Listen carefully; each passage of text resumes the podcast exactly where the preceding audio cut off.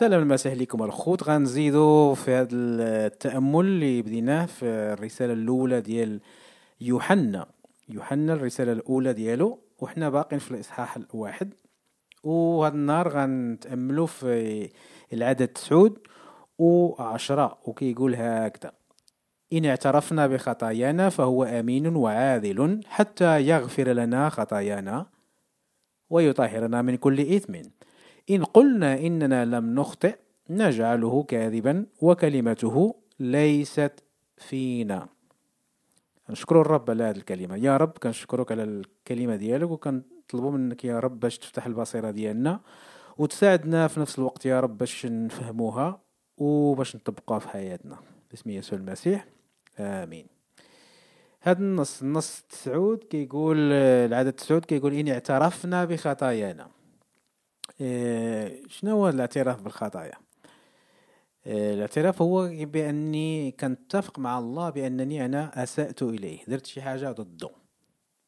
إلا قال الله لا تكذب وأنا كذبت اذا باش نعترف خصني نقول لي ربي أنا أنا أنا كذبت. أنا درت داكشي اللي ما كيرضيكش. أنا تعديت على الوصية ديالك. يعني كنعترف بتواضع بأنني درت شي حاجة اللي الله ما بغانيش نديرها هو منعني نديرها وكنقول عليه. اذا آه، آه، هذا هو الاعتراف. وهذا النص كيعلمنا حقيقتين. الأولانية هي الاعتراف بالخطايا شيء مهم. وتاني حاجة كيذكرنا بأن الرب هو أمين وعادل حتى يغفر لنا خطايانا. نقرأ مرة أخرى النص آه، العدد تسعود إن اعترفنا بخطايانا فهو أمين وعادل حتى يغفر لنا خطايانا ويطهرنا من كل إثم. غادي نبدأو بالفكرة الأولانية أهمية الاعتراف بخطايانا. حنا كنعرفو بأننا كنخطئو في كل وقت. كنخطئو بالأفكار بالكلمات أو بالمعاملة. وبأن الخطية كتبعدنا عن العلاقة السليمة مع الرب. الرب نفسه عطانا الحل.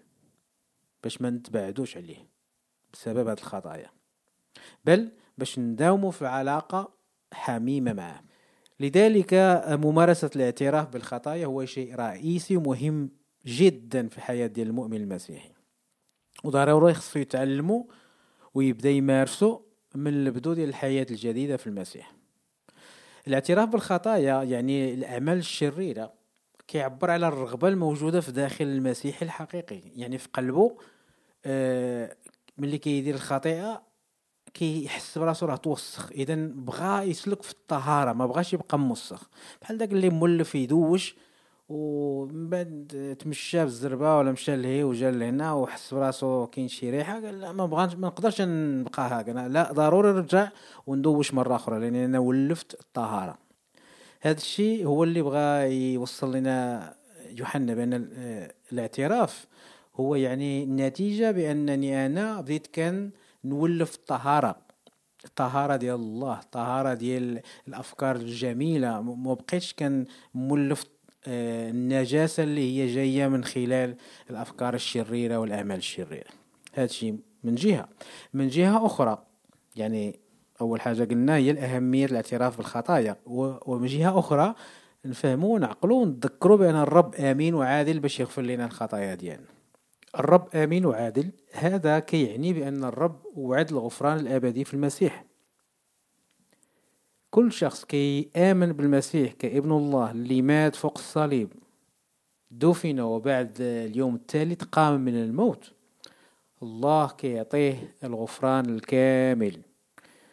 والله كيغفر ليه كل الخطايا ديالو اللي دار في الماضي اللي كيدير في الحاضر ولا كيغيدير في المستقبل. علاش كنقولوا هذا الكلام؟ لأن في المسيح بوحدو تكمل التكفير على الخطية. الخطية ملي نشيرو لديك الطبيعة الفاسدة اللي تزادينا بها اللي تخلقنا بها والخطايا بالجمع لدوك الأفعال الشريرة اللي كان اللي كنرتكبوها ملي كنعصيو الرب. اذا الرب كيدعينا باش نعترفوا يوميا بكل خطيه كنعملوها باش نبقاو واحد العلاقة سليمة معه و... ولازم نذكروا بأنه هو على استعداد باش يغفر لنا كل خطيه لأنه هو آمين وعادل. سليمان في الكتاب ديالو الأمثال الاصحاح 28 والعدد 13 كيقول من يكتم خطاياه لا ينجح ومن يقر بها ويتركها يرحم. اللي كيكتم الخطايا ديالو قال لك ما كينجحش ولكن داك اللي كيعترف بها من يقر بها ويتركها يعني كيقول أنا كنعترف بها ومن هذا النهار لقدام أنا غنحاول ما نرجعش نديرها لأن هي إهانة للرب. الروح القدس عنده دور كبير في هذا في هذا الموضوع. الروح القدس كي كي كيتكلم الضمير ديالنا كيوبخ الضمير ديالنا. المؤمن الحقيقي المسيح الحقيقي من اللي كيرتكب الخطيئة ما كيبقاش واحد في الراحة. بل كيحس بواحد التوبيخ. داك التوبيخ كيكون في الضمير ديالو من خلال الروح القدس. وعلاش الله كيدير هذا الشيء باش يدفعنا باش يشجعنا باش نعترفوا بالخطايا ديالنا وباش نبحثوا على داك التطهير الداخلي باش تبقى عندنا واحد العلاقة مزيانة مع الله. الله كيعلمنا من هذا خلال هذا النص باش نبداو نحبوا الطهارة الروحية ونبداو نبغضوا النجاسة الروحية. بحال قلتي شي حد بدا كيولف آه، يغسل الجسد ديالو كل نهار وبدا كيولف ديك الريحة الزوينة. من قبل ما كانش كيغسل كل يوم. وولف ديك الريحة الخايبة. هذيك هي الحالة ديالنا ملي كنا بلا المسيح. مولفين الريحة ديال الخطيه ولكن دابا في المسيح وملي عندنا هذه الفرصة باش نعترفوا وننالوا ديك الطهارة غنبدأ نولفوا الطهاره بصفه تدريجية. ودابا كصفه آه، تطبيقية يعني ديال باش نعترفوا وواحد الكيفية سهلة يعني بسيطة. كنعترفوا أول حاجة اولا كنعترفوا بالخطية لله لأنه تضوع منا الخطيئة. ثاني حاجة خصنا نبحثوا على واحد المكان يكون هادئ ونتكلموا مع الرب. ربما نقدروا نديروها في الليل وناخذ واحد الوقت اللي نفكروا فيه شوية كيفاش كيفاش كان النهار اش درت مع من هضرت كيفاش هضرت اش فكرت كيفاش تعاملت مع هذا الشخص آه، ملي شي حد عاملني بشي صفه يعني خايبة كيفاش كان رد الفعل ديالي. المهم المهم خصنا ناخذ واحد الوقت ونتاملوا وندير واحد الامتحان شخصي قدام الله. ونقول لي يا ربي أنا بغيتك تذكرني الا درت شي شي شي خطيئه هذا النهار.